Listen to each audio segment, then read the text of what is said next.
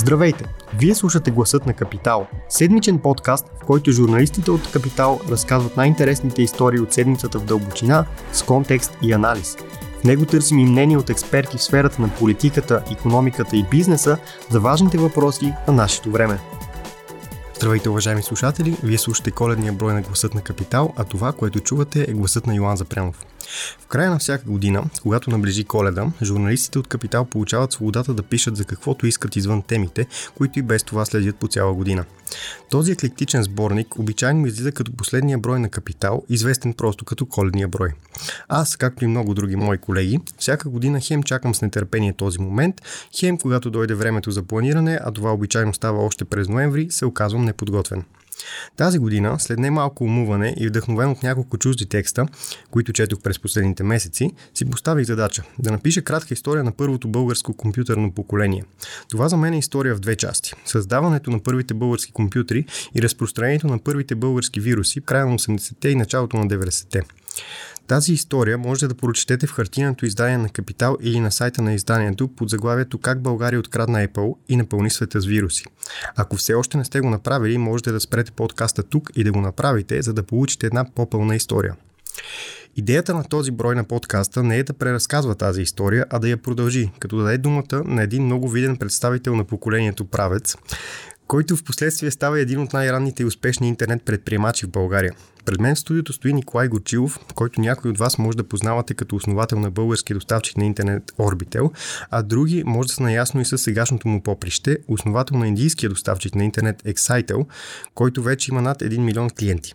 За тези от вас, на които това име никой не говори нищо, обещавам ви, че това е един от най-интересните хора, които ще чуете.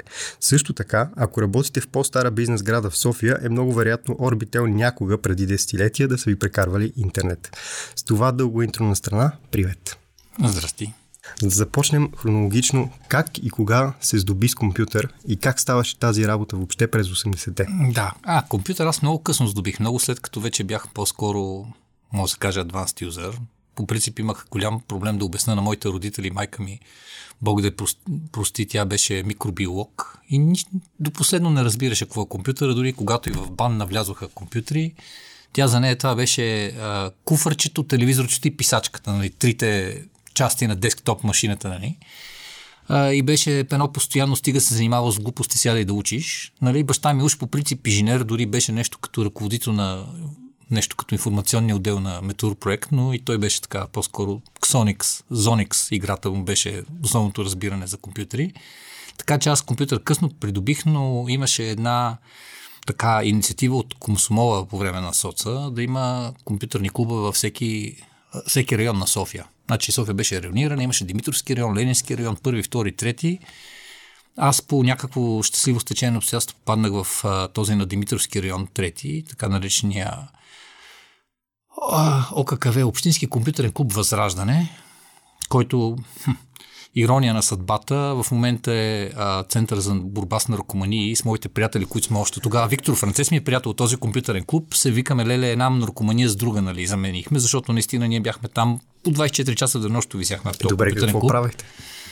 Ами, ха, интересно беше, че просто да довърша с компютърните клубове, всеки район имаше, нали, най-така а, популярните беше в Лиляна Димитрова, имаше един компютърен клуб, там с един гуру, гуру си имаше Бончо, Бларк беше Благовски район клуб, компютър в кино, Иван Вазов да кажем, и нашия в, в, в Възраждане. По принцип в тези клубове, честно казвам, аз понеже съм бил, там ме водиха млада надежда, не съм бил нали, някакъв активен, активен комсомолец, там ние никога нямахме ръководител на клуба компютър а по-скоро по партийна линия се стоварваше и никога не, съм, не ми е било наистина ясно те какви задачи имат тези менеджери на тези клубове, но за нас като цяло беше лаборатория, можехме си правим каквото си искаме. Никой не ни даваше никакви задачи. Имаше най-модерните компютри, които България произвеждаше. От време на време се появяваха, нали, при нас в началото естествено правец 8.2, после се появи правец 16, после се появи едни с Михайлов градски текущо монтански монитори цветни и като цяло ние се забавлявахме. Там имаше и хардуристи, и, и софтуристи и се занимавахме с, най-общо казвам, с хобита. Пишехме неща, просто защото ни беше интересно самото писане. Това беше някакси като го кажем като пясъчник, като детска градина за компютърджи. Отглеждаха си ни, без да получаваме нали, никакви, никакви задачи. По-скоро имаше всичко. Ако нас ни потрябва нещо, тук искаме да правим, примерно, връзка между два компютъра, от някъде се появяват, примерно, два модема. Не знаеме по какъв начин се появяват тия два модема, но двата модема се появяват и съответно ние връзвахме от едната стая до другата стая компютър така наречените 300 бода на 75 бода, което е 300 BPS. Не е KBPS, не е не е GBPS, BPS. Това са 300, значи 300 бита в, секу... в, в минута, също 75 другата посока и предахме данни. Така почваме да открием и комуникациите. Но като цяло сме учили компютри. Тоест, от други компютърни клубове вървяха едни дискети с едни софтуери, примерно оригиналния софтуер на Apple 2, който е Basic и въобще цялата системния софтуер, който върху Apple 2 се разходваше по едни, в едни принтаути на такава хартията, тая с дупчиците, където е на матричните принтери. Нали? да. Хартия, хартия принтерска, ага. където е с дупки в двата края, защото е безкрайна. Ага, е такова едно нещо. Нали, целият source код на, на Apple 2 а, кода, за да примерно да разбереш смисъл с реверс инженеринг. Инженеринг учихме, защото първата книга за компютъри в България излезе според мен, ако се не лъжа, издателство техника, издаваха да кажем 85 или 6 година. Имаше една ключ за компютъра, после се появи една серия от 12 книжки за компютър и ние като цяло по тия книжки цъкахме и другото с каквото се докопаеме по някакъв начин, защото който ходи някъде в чужбина, влачи. И после почва ние покривно, сега ще ти дам този софтуер, ама ти какво ще ми дадеш? Нали, горе-долу беше като номизматите си обменят монети. Така беше компютърджиите, тези младежките говоря компютърджи, защото в нашия клуб сигурно най-възрастните са били, да кажем, 70 и набор, аз съм 73, имаше до към 75 и 6. А за коя година горе-долу? Ами това са годините 86, 7, 8, 9, до 90-та година преживя нашия компютърен клуб преди съвсем да го разтурят, но така силните му години бяха 88, 89, 90-та. Ти как се научи да програмираш и на, какви, на какъв език се научи? Ами, а, моят специфичен път беше през Basic, защото той беше най-прости. В първата книжка Ключ за компютър имаше около 15 примерни програмки на Basic. А, ходих, нали, също аз така се появил в компютърния клуб. По някакъв начин научих, че там има курсове по програмиране. Ходих и тогава един от старшите в клуба ме научи. Но аз успях, значи Виктор Францес, моят партньор в Orbital и сега в Excitable, той там беше старши и някакъв много напреднал умник. Много ме успокои, че този път съм го казал с правилното да, ударение. Да, да, да. Той е какво ли... Да, няма значение, да. А, та, нали, аз бях написал нещо на Basic, което не е го изненада колко бързо работи. Някаква глупост, нали? Смисъл, ние се занимахме буквално с експерименти. Не е необходимо да е много полезно, важното е да е някак така, нали, да демонстрира познание по технологията. И аз правих негатив от картинка, правих обратното на картинка, а на Basic това по принцип се очаква да е много бавна операция. Смисъл да отнеме примерно 3 минути на един екран. Пък аз го правих примерно за 20 секунди. Виктор каза, а, ти това как си го направил? Аз му казах, много хитро. Ела, сега ти покажа как се прави това на асемблер. И нали, всъщност той ми показа примерно как се пише на асемблер. И аз се научих на 6502, т.е. направец, направец 16, направец 82, всъщност можех да пиша и на асемблер.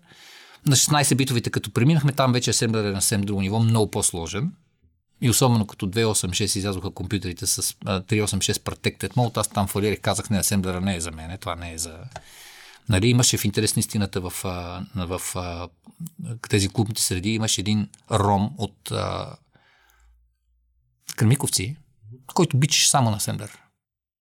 Да. Без никаква шега. Смисъл, човек е талантлив.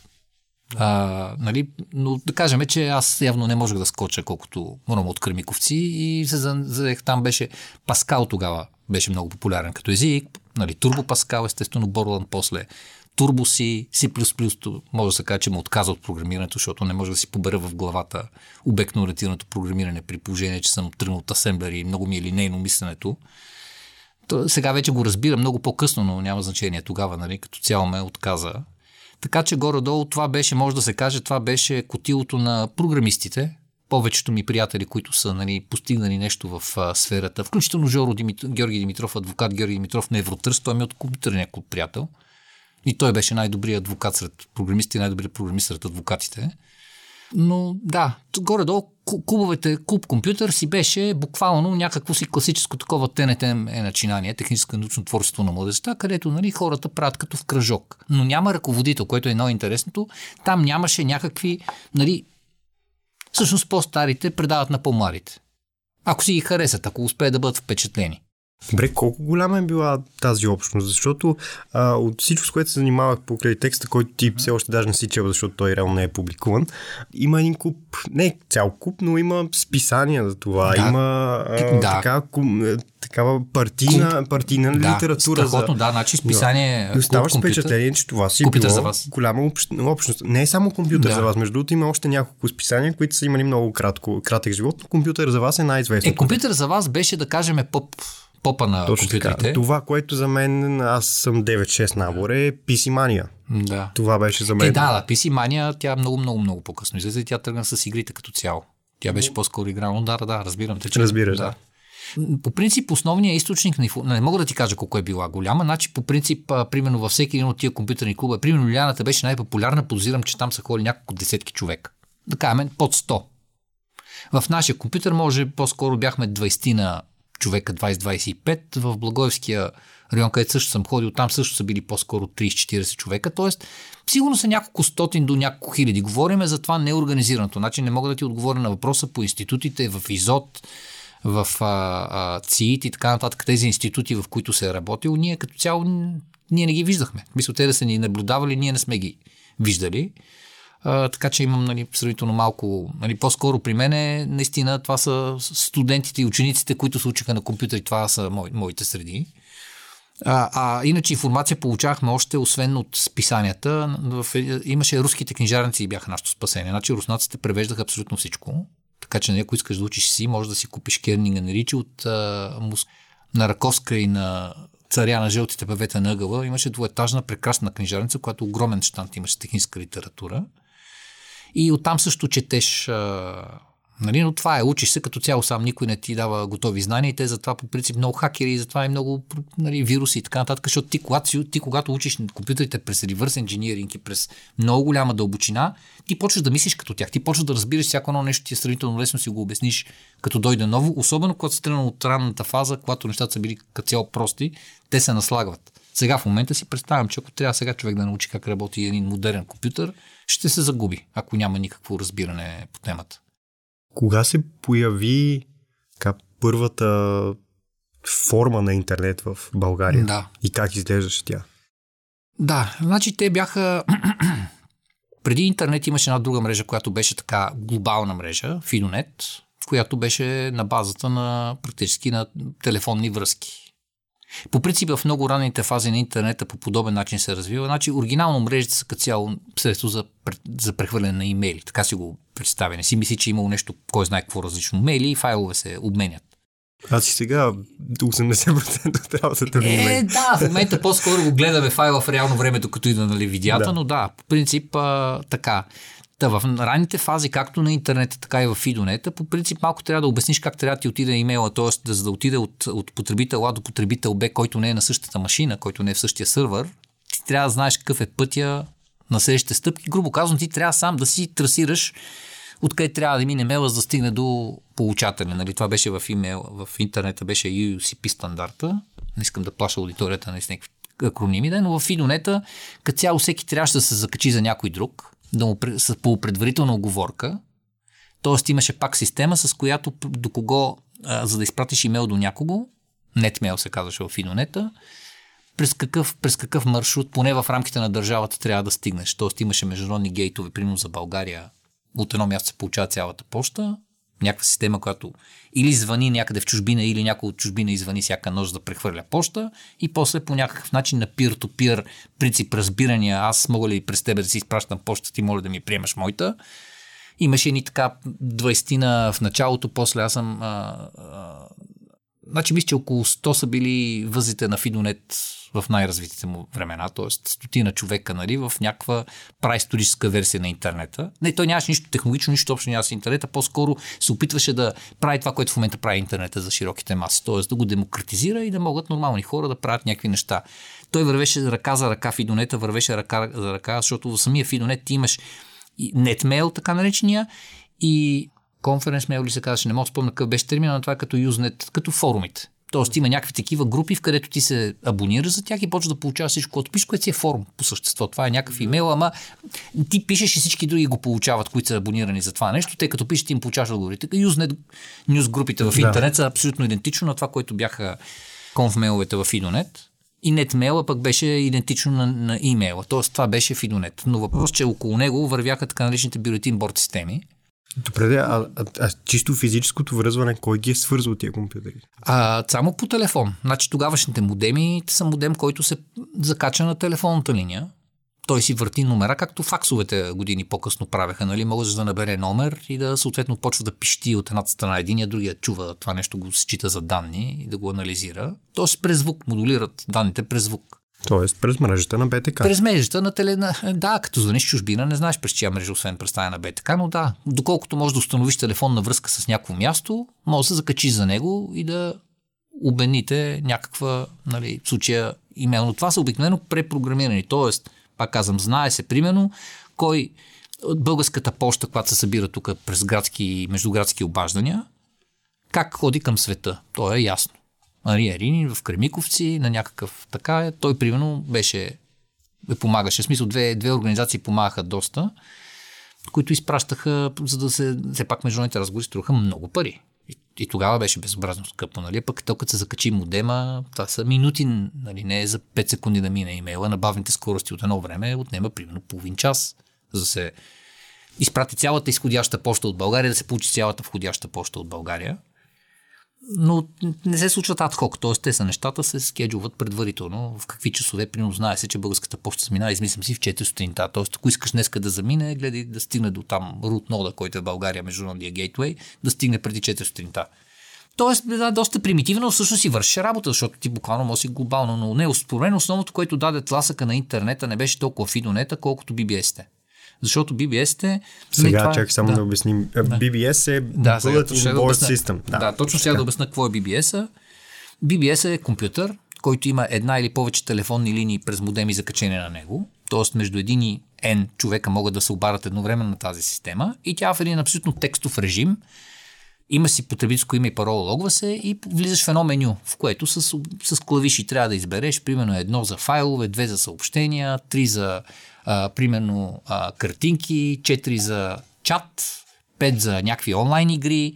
Тоест това е някакво текстово меню, за който е малко по-възрастен, нали, си спомня как изглеждаха в текстов а, режим, примерно Word и така нататък, DOS програмите, в такъв някакъв псевдографичен режим. BBS-те работеха през терминална сесия и като цяло там беше много интересно, имаше доста BBS-и в България. Имаше дори включително от града на истината, от Палатковия лагер от 90-та година, или кога беше, имаше BBS там, ФИС BBS, който беше на независимото студентско дружество там. Къде? Аз вече не ги помня се толкова години как се казваха. Студентите, ето протестираха, бяха пуснали BBS от града на истината и пускаха, примерно, материали, какво се случва на площада. Нали, ако искаш да знаеш какво се случва, влизаш си на ФИС BBS, звъниш. Той беше там по някакви американски програми, имаше достатъчно в централата на, на студентите тогава и на СРС на също младежкия театър. Имаше достатъчно линии, т.е. няколко човека можеха и да влязат. И като цяло, нали, това даде, защото там почнаха да се появява софтуер и можеш да си сваляш Dark Avenger, там си качваше вирусите да се хвали колко добър Ще програмист Това, да. Точно така. И това почна да създава, защото там вече имаше потребителски а, ползи. Нали, докато имейла и това, нали, но примерно да ти да си свалиш, примерно музика, не, MP3 или както им викаха MPZ-ки, да, да си свалиш. Нали, adult контента беше голяма работа. Нали, говорим при интернет ерата. То в началото на интернета основно това се правеше така ленче, но нали, пък преди това то нали, нямаше нищо такова. Така че нали, там беше имаше едно, нали, шегувахме се, нали, че всеки юзер SysOp, защото SysOp се казваше системния, т.е. този, който оперира BBS, бюлетин борда, този супер юзера, който го рънва и е с правата в системата, т.е. SysOp, а другите са обикновени юзери. Администратора. Да, и беше всеки юзер си соб, всеки иска си отвори собствен BBS, за да има достатъчно права, защото обикновено BBS, особено като имаш малко линии, те те лимитират колко време да седиш, защото ще да, на другия ще дава заето. Разбираш, опитва се, нали, той вика try again later. А пък тия сесии продължават с часове. Ти моля да чакаш какъв е този BBS. И затова, нали, те примерно ти лимитират ти, ако си нов, нов юзер, стандартно получаваш примерно по 10 минути продължителна сесия, не повече от 5 сесии на ден, някакви такива неща. И трябва да станеш близък с сисопа, да качиш някакъв софтуер или нещо да качиш, ето там няма, за да ти дигнат достъпа, примерно да имаш 20 минути или 30 минути с тази система. Да занесеш нещо на домакина да го почерпиш. Еми, и да, да, да, не, т.е. да шернеш с останалите. Да. Значи ти, ти също си източил от някакъв друг BBS някоя порнюха, трябва да метнеш тук, защото той ти мери там, като едно време в, най- най- в началото при торрентите или Free Data бъга и така, които бяха на практика същата концепция обърната в интернета. Нали, да си решето да си оправиш на сваляне и на качване. Така че това стана, даде голяма популярност. Изведнъж просто юзерите станаха стотици, ако не хиляди на тези системи и всеки искаше и той да има BBS, да може, нали, деца вика, безлимитно да получава информация, да качва, да няма така. И после същото беше, като тръгна интернета да се случва, беше всеки си СОП ISP, нали, интернет сервис провайдер. Като цяло това е котилото, от което тръгна интернет доставчиците в България. Почти всичките би казал, изключая естествено БТК, са с, буквално това са едни бивши BBS и Fidonet възли, които в началото естествено беше давахме гейтвей към интернет, т.е. може да направиш NetMail до някакъв много специален Fidonet имейл, т.е. BBS-кия имейл се интегрираше с NetMail, т.е. ти можеш от BBS-а, без си Fidonet юзър да изпратиш до друг Fidonet юзър почта, без ти самия да си, и след това в един момент се появи възможност, примерно да изпратиш имейл до някого. Просто трябваше да си форматираш по специален на първия ред в новия, в имейла си в бодито, трябваше да кажеш ту, две точки имейла, до който искаш да отидеш, там някакъв софтуер, примерно, ще го разпознае, че това е имейл и ще го прати през интернет. Нали, защото най в началото интернета беше отново. Той не е нещо, което ние сега си го представяме през цялото време го има и си аксесваш, а по-скоро пак си беше на dial-up сесии, закачаш се до някаква система, изпращаш някаква информация, получаваш някаква информация и откачаш. А това кога се промени? Еми, това лека по лека. Той не може да се каже. Той не е станало из един път. А, по принцип, а, повечето хора, нали, до към 2001, 2002, 2003 година по-скоро бяха на dial-up форма на интернет. Нали, вече може да се правят повече неща, докато си онлайн. Вече имаше веб, имаше бе, почти всичко, което... Не, не, не всичко, но доста от нещата, които и сега, в съвремето имаме, ги имаше тогава. Просто беше доста по-бавно. И затова тогава тръгнаха историята с лановете в България, която беше за мен нали, някаква неочаквана революция. Българи, румънци, украинци, руснаци измислихме нов начин за доставка на интернет. И тогава на практика много хора станаха перманентно онлайн. Mm-hmm. Но до тогава си беше, до преди лановете всъщност, хората си бяха на, на dial-up. Така че то просто един dial-up, dial-up към BBS се смени на dial-up към интернет.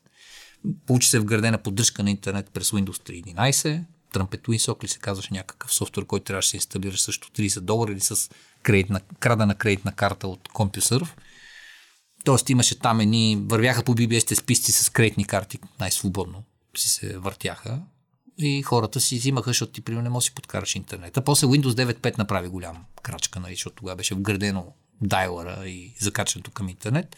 Но между BBS-те и интернета, на практика там са едни, да кажем, от 91-2 година до към 94-5 където от това интернета да се интегрират по някакъв начин с BBS и с Fidonet, чрез някакви гейтвей, където можеш през BBS да получиш нещо от интернет, лека по лека до това да имаш TCP/IP свързаност и вече каквото има в интернета, сам да си го потребяваш. Тоест, в един случай BBS е клиента на интернет, пък ти си само потребител на този BBS, а в други случаи ти директно ставаш юзер на интернет. Не знам дали стана нещо ясно. А, на мен ми е ясно, за слушателите надявам се също, на мен, а, на мен лично да. А, какви са, понеже това си оговорихме преди да започнем разговора, всъщност преди няколко дни си оговорихме, а, какви са твоите а, така, срещи с така митичния, легендарния Dark Avenger, който yeah. цели в момента миналата година излезе книга, в която е той, това е над 30 години след, след yeah. като той си е пуснал вирусите. За тези от слушателите, които не знаят, Dark Avenger е най-известният писач на вируси от България и потенциално не само от България, а, който в края на 80-те и началото на 90-те успява да зарази и да унищожи на практика доста, доста компютри по света. Ми той нямаше неговите вируси, също не бяха, значи най-първото поколение вируси, така, малко трябва само, искам две думи да кажа за мотивацията, според мен, начинът по който аз ги разбирах едно време вирусописачите. Това са Ultra Geeks, които всъщност опитат да направят демонстрация на своите възможности. Там не е целта на един такъв а, а, автор на вируси, въобще не е да нанесе някаква, някакъв харм, някакво страдания на потребителите, а по-скоро величието си. Тоест, ти да направиш, което е нещо, което е много инфекциозно, което стига до ужасно много компютри, това е критерия за съксес, а не ефекта, който имаш ти. Тоест, неговите вируси като цяло, ако правилно помна, те бяха безвредни. Имах пред те не правиха нищо, кой знае колко лошо. Нали? Не е като сега в момента ти е кръпнат диска и да кажа дай еди колко си биткоин да. ти го отключиме, но може да, може да не помня достатъчно добре. Не помниш достатъчно добре. Да. Действително някои от неговите, даже по-голямата част от неговите вируси са доста деструктивни и просто ти заличават някаква част от диска и наистина а, така е Еми, значи не помня, но мисълта ми е, че примерно той, примерно точно защото, гледай сега, никой няма да се възхищава, ако не разбере колко ти е красив кода. Е така ще го кажа. В смисъл ти като ни скулптор, нали, изваял си, ти си крафт, крафтсмен и си произвел някакво произведение изкуство, то като се компилира вече не е толкова красиво. Значи той имаше нужда този човек да си покаже неговия source код на Assembler с всичките коментари, които има по, по темата. И той използваше, примерно, един от BBS-те, на които той си качваше редовно вирусите, беше моя. Аз имах вкъщи един малък BBS, който работеше само нощем, защото през деня обия си, си ползвахме телефона от 10 примерно вечерта до 7 сутринта и той се закачаше примерно по нощите и си аплодва последния вирус. Не е като компилиран вече да заразява, не е по-скоро source кода, за да може други хора да го гледат и си кажат, леле, толкова е печен. И имаше съответно там имаше а, нали, мимовете на тези години бяха закачките между него и Веселин Бончев, Веселин Бончев който беше пък видния антивирусописач.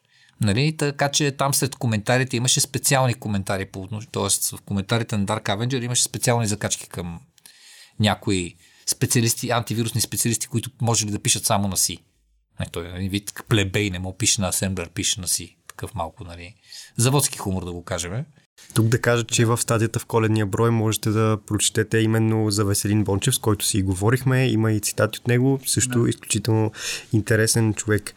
А другия, другото нещо, което се прави особено в България, пиратстването на софтуер. Uh-huh. А, участвал ли си в тази дейност от фабриката? Не, какво имаш предвид? Ами, взимането на чужд софтуер, т.е. чуждестранен най-често, а, даже не най-често. Да, ревърс инженеринг връщането. Така, не, да не, това си беше по институтите. Се правеше както се правеше, правиха и компютрите. Нас въобще не са ни занимавали с такива неща. И какво тогава стана с това поколение, след като падна в България Живков, в света Берлинската стена. Ами не малка част от тях отидоха в оттатък голямата локва по разбираеми причини, защото те бяха много, много, много, много напред. И не малка част от тях така добре се справиха. Доста по-малка би казал, че останаха, но примерно от моя компютърен клуб само един младеж а, замина. Той после стана CTO на голяма сторич компания, която беше купена от EMC, беше CTO, founding CTO сега има Lucid Link, вие дори бяхте писали, мисля, че са резнали примерно 50 милиона. 70. А, така ли беше? Еми, Жоро, той също е от нашия компютърен клуб. Той е малкото Жоре, голямото Жоре е, е Евротръст, другия е просто е ти ги буквално от моят компютърен клуб, като го хванеш, то е това, то е това, то е това, то е това. Тоест, те всичките са много технологично, нали, справиха се сравнително добре, да го кажем, с умението, които имаха. Да, вие ако сте били наистина 20 души, ти току-що ме изреди 30% от тях, които са изключително успешно предприемачи. Да, да. Не, някои са си останаха технолози, т.е. Нали, защото гледай сега, ти да си предприемач и си технолог са две различни неща. Примерно Lucid Link, той не беше предприемач, той беше по-скоро технолог, сега е предприемач вече на децевика на стари години. Нали, ние с Виктор първи така почваме да занимаваме, имахме един хардуерист, Бог да го прости, той, за съжаление, стина млад, но той, примерно, ревърс инженернаха някакви а, за полицейския сод, направиха, примерно правиха ревърс инженеринг на израелските си сод системи, защото израелците примерно искали много пари тук на полицията за полицейския сод. Mm-hmm. И те ревърс инженираха, примерно, комуникационния протокол между станциите и това, за да могат да произведат реплика. Това се случи 90-те години. Добре, обаче в този период комунизма пада, компютърните клубове се заминават. Компютрите са доста скъпо удоволствие. Uh-huh. Как става тогава? Как продължава този клуб ентусиасти? Ами, гледай сега, те всеки вече имаше по някакъв начин компютър. И другото е, търсихме си работа. Глед, много интересно, те нас ни търсеха. По принцип, мене ме неха първия път, защото съм разбирал от компютъри и бях като машинописка. Един руснак мене, за да му штракам по компютъра, да му пиша писма и оферти на Word, че не разбираше. Но пък аз имам компютър, нали, който може да си правя каквото си искам с него. Много повече, отколкото се очаква. Тоест, достъпа до компютър по някакъв начин остана през а, това, през а, работодателите. В случая в интернет сектора, нали, когато почна да се появяват нали, комерциални BBS и от комерциалните BBS и комерциални интернет доставчици, както беше Дамбо във Варна или Кит в София, тогава просто работата ти е изцяло с, с компютър. После в един момент получаваш това вече беше по-късно, вече към 98-9 вече и лаптоп, нали, служебен. Но поне за мен не е било проблем с това. Аз за мен основният проблем беше, че на практика имаше някаква, да го кажем, не система, не знам дали е била система, но това просто, че се генерираха се кадри, а в един момент това по-скоро изчезна. В смисъл такъв, не, то си го има, продължава в университетите, но нали, не знам дали трябва да дали политически коректно да споделя собствен си опит от Технически университет. Нали, опита ми аз да, да уча компютърни науки в, там в За мен абсолютно Тъл. да. Еми, да, за съжаление отидох в ТЕО. Аз вече пишех, например, 5-6 езика, програмни, 7 може би. И съответно имам нали, някакви лекции, упражнения, които са по специалността, нали, операционни системи, това, онова. Ми, той, за съжаление, асистента ли там какъвто беше, той не разбираше какво говори. Той ги е чел някъде тия неща, тук вика Turbo 3, турбоком пускате. Нищо така малко зазубрив си беше материал човека. И по време време казваше глупости. Аз, понеже по принцип никога не съм бил човек, да може да държи езикът зад зъбите. Няма авторитети, нали? Може директорката на училището ми да стъпи на крива, ще посоча го. И му правих леки забележки. И той един ден дойде и каза, бе, колега, аз вика, виждам, че разбирате. Може би си губите времето с лекциите при мене. По-добре не дейте да идвате. И горе-долу това беше едно и също се повтаряше по всичките специални предмети, където трябваше да ме учат. А в същото време, примерно, сблъсък с а, госпожата по чертане, нали, според която един инженер не може да не може да чертае с арпитографи, какви са ми тия с кат системи, тук ще ми чертаете. И с те отсъствия само некролог колега ще ви може да ви ги извини. Така че, нали, ето го в случая, аз исках да уча още повече, но нямаше, нямаше въобще, значи технологично е слабо, беше развито. Говоря се пак началото на 90-те, в момента нямам представа какво е. Ами това трябва да кажа, че ми звучи като логичен, нали, логично последствие от изтичането на мозъци. Нали? Ако всичките, yeah. ако целият ти е къл отишъл навън, Ами аз не знам колко е цяло. Честно казвам, аз наистина не си представям по-скоро в тези институти, в които се работеха нали, микропроцесорните системи и така нататък. Там е имало много хора, Ма те са били джичковци лелечки. Ние сме били на по 16-18 години. Да, а и те са предимно да. хардвер. Не, да. не толкова софтуер. Какви бяха компютрите? Значи, тук е два въпроса всъщност имам. Първия е кога се появиха първите по-западни компютри, т.е. да не е правец. И второ, как се фейзаутнаха правеците? Аз по принцип съм виждал оригинален IBM PC в работа на баща ми в Metal проект. Там имаха и IBM 360. Не ми е ясно как са прескочили Коком но си имаха хората най-официално с поддръжка от Белгия, примерно, купени от някъде от така по-скоро от северноевропейските страни. Имаше си оригинални, т.е. не са били само правци. Тук те не знам на какъв принцип. А, по принцип те изчезнаха правците по един естествен начин в момента, в който се появиха първите, може да се каже, големи Появиха се магазини за компютри. Нещо, което го нямаше при това по соца, нали? След като дойде капитализма, там Дейзи, няколко компании, вече аз не ги помня имената и Просов дори включително в началото беше такъв търговец. Ние ни магазини почнаха да никнат по Раковска и на, тук там, където се продават компоненти да си изглабеш компютри и там нямаше компоненти на правец. И естествено, че те бяха на сравнително ниска, по-ниска цена, защото правците аз никога не... Смисъл, имаха си официални магазини, в които струваха по не бяха 18 000 лева, прави 16 цветен монитор, нещо, бях с образна цена. Нали, говоря за късен соц, нали, в ранния кап, според тях просто вече ги нямаш тия магазини. И на практика тези търговците, които са вносителите на, както сега са Most Computers и не знам още кои са в момента основните вносители, дистрибутори на, на хардвер, просто го замениха с някакъв внос от а, Тайван, нали, от Китай. Тоест изчезнах по един такъв естествен начин. Не мисля, че е имал някакъв вид. Тоест не съм видял как, е, примерно, умирал производството в правец и как това нещо, нали, по-скоро пред мене беше, че можеш да си купиш компютър. Ето не е правец. То също никой не си купуваше почти готов сглобен компютър, нали, IBM, само за, скъп, за големи и богати компании. Нали, ако си банка ДСК, си купиш от HP или от IBM. Ма повечето фирми си купувахме асемблирани компютъри, сами дори си ги асемблирахме mm-hmm. на части. И, а, може би за финал, за да, за да свържим тази история с една, която сме писали преди, която съм писал преди няколко години за, за вас, за, за Orbital и след това за Excitel. Как и кога си каза, аз трябва да вържа България с интернет? И как е свързано с тази история? Ами, То всъщност идва, то, то историята е, а, всъщност така, ние, аз в клуба първо разбрах какво е модем. Беше страшно магическо. След това по някакъв начин се здобихме с, с, с два истински хубави за времената си модеми, с които почваме да въртиме по BBS и по света. И това беше точно по време на... Връзката е с това, че всъщност при мен беше, аз съм типичният случай на, нали, на всеки юзер си соп, всеки си соп интернет доставчик, най-ефтиният, най- най- ефтиният начин да имаш хубав интернет беше с интернет доставчик, защото нощите може да си ползваш капацитет.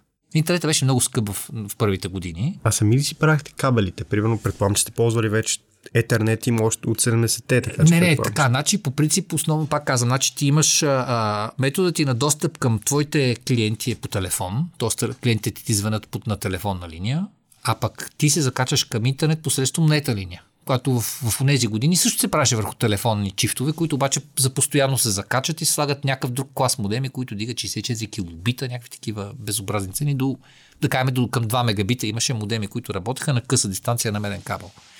Но това са по-скоро point-to-point свързаности. Тогава нали, това ти да изградиш, концепцията да изградиш собствена мрежа, защото в общия случай първите интернет доставчици не са били мрежа, те са един възъл. Те са закачени по някакъв начин към, постоянно към мрежата и към тях се закачат потребители по, по телефонна линия. Вече като почеха се градат лановете или почваш да правиш национална мрежа и така нататък, тогава вече почваш да имаш ти самия собствена мрежа със собствени възли, които да ги закачаш по някакъв начин. Тогава вече става релевантен въпроса как ги закачаш, дали е с LAN, дали е с оптика, с какви стандарти. Но това бяха ни острови на интернет. Така си го представи в, най- в най-началните периоди. И много хора станахме интернет доставчици, точно за да може да, да си позволиме хубав интернет. Защото американци тогава имаше и разни чуждестранни компании, които даваха каквото искаш за интернет. Нямаха проблем да платят 25 долара, 30 долара за интернет. Нали, за нас, при моята първа заплата, примерно, е била нещо от сорта на 100 долара. Така че не мога си помисля за интернет за 25 или за 30 долара. Нали? Как, ти какво, какво работеше между 90-та и, и когато започна да, да правиш еми, да, Първо бях при въпросния руснак, за да му набирам неща на компютъра, че съм IT специалист. После всъщност ме поканиха Вери Марковски и Митко Гарче в първия интернет доставчи тук Кит, където бях, аз бях там трети човек, аз бях техническата поддръжка. А, после с мой приятел направихме самостоятелен интернет доставчик Инет. И тогава се сблъскахме с проблема с интернет капацитета БТК като цяло вика, я си гледайте работата. Отиваме при тогава беше спринт голямата работа и тогавашния шеф на Спринт с най-голяма гордост ни обясни, че е корпоративна политика на Спринт да препродава 6 към 1. Тоест те купуват едно, продават 6, значи ти получаваш една 6 в добрия случай. Нали? Тоест не върви. В смисъл интернета ти си плащаш за 2400 долара за 64 килобита линк и получаваш една 6 от 64 килобита, ако си лъки. И тогава, нали, с моя партньор Радо Велев, тъчахме да търсиме вариант как да си внесеме сами капацитет. Той каза, майна, това не е за нас, това е много, това е игра за големи. И тогава всъщност това се обаих на Виктор и решихме да се пробваме с Orbitel. Orbitel стартира оригинално като Bandwidth Wholesaler, да решиме проблема, че БТК не ще да го прави това нещо, спринт, на спринт БТК-то а, си прави каквото иска, защото е долен монополист. И там всъщност стигнахме така, стигнахме до ура, до стритни оператори, успяхме да намерим някаква приемлива и за БТК конфигурация легална, където БТК уж да ни се водят граунд оператор, да вземат някакви пари от стритния ни оператор. Ще беше монопол още тогава, не може да е така да внасяш, но се намери някаква система и така всъщност станахме интернет доставчик на Едори. После ние убеждахме БТК да пуснат оптика, Обещахме колкото купите, ние ще ви го изкупиме и така ги вкарахме и тях в бизнеса. Защото те не вярваха, те викат всички ни мразят в интернета, кой ще си купи от нас. Ми така е, да, ти като доставчик ходиш по мобичка, нали, тук ни мобички ще пуснете, ние ще дойдем, ще пробием дупчици, ще пуснем ни кабелчета. Така си беше. Uh, бе така, примерно за телефонни линии, защото всичките доставчици те растат на телефонни линии. Ти за да можеш да поемеш 20 клиента едновременно, те ви трябват 20 линии. Е, да, да, ма бе така, вика, пусне една мобичка и след 6 години може да ти пуснем. нали, примерно, окей, ASDS се появи по 30 а, кола едновременно, но само, че няма достатъчно хардвер от на централата, нямат хардвер при тебе и пак се чакат месеци, години и така цяло бяха, абе мръсна дума беше бе така в интернет пространство. Ние зорлем ги вкарахме, защото те наистина ни можеха да внесат оптика, пък ние вече имахме идеята за Voice over IP-то и закъсненията представители ни харесваха. Наистина, наистина последен въпрос. Какъв, е, какъв беше плюса и минуса на това поколение, което са ентусиасти, които са били буквално хъслърс, нали? Uh-huh. Каквото можеш да си събереш, откъдето можеш да събереш, каквото има налично и каквото можеш да създадеш. Спрямо сега, когато а, това е най-популярната професия всъщност. Да. Се занимаваш с код, с компютри и да тракаш. Uh-huh. Те. Двете групи решават съвсем различни проблеми като цяло. В момента е много повече application, наистина в момента е много повече, се влиза в много по-голяма дълбочина и широчина и дълбочина на обществото и решаване на много повече проблеми, докато ние буквално ние сме били много по-елементарни. Аз, примерно, съм занимавал основно с комуникационни драйвери, неща, които повечето хора дори не виждат, т.е. много по-надълбоко в а, системата. Така че не мога да наистина направя паралел добри или лоши страни. Аз смятам, че и двете страни си има. Сега, при всяко едно положение, начина по който научаваш компютрите през reverse engineering, тук не говоря нали, за а, какво сме правили, но начина, разбирането, на, дъл, дъл, разбирането в дълбочина на проблематиката е по-скоро типично за представителите на едно време, чичките като мене, докато в момента по-скоро са, да кажем, шаблонно е по-скоро в момента програмирането. Тоест това са някакъв вид темплейти и много трудно хората излизат от тях, за да разберат наистина какво правят, за да станат наистина добри специалисти, е, компютърни инженери. В момента има много кодери, но инженерите не са чак толкова много всъщност. Тоест ти, които трябва да измислят какво трябва да случи и как и защо. Добре, много благодаря. Благодаря и на нашите слушатели, не само за това, че сте ни слушали днес, но и че ни слушахте през цялата година. А, не съм сигурен кога ще излезе този брой, но ако е преди коледа и го слушате преди коледа, а, весела коледа ви пожелавам. Ако не, ще се видим през 2024 година.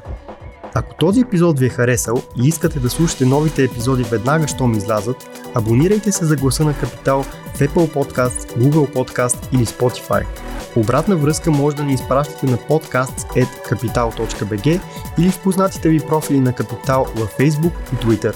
Музиката, която чувате в този подкаст е написана от композитора Петър Гондаков специално за Капитал, а епизодът монтира Тихомир Колев.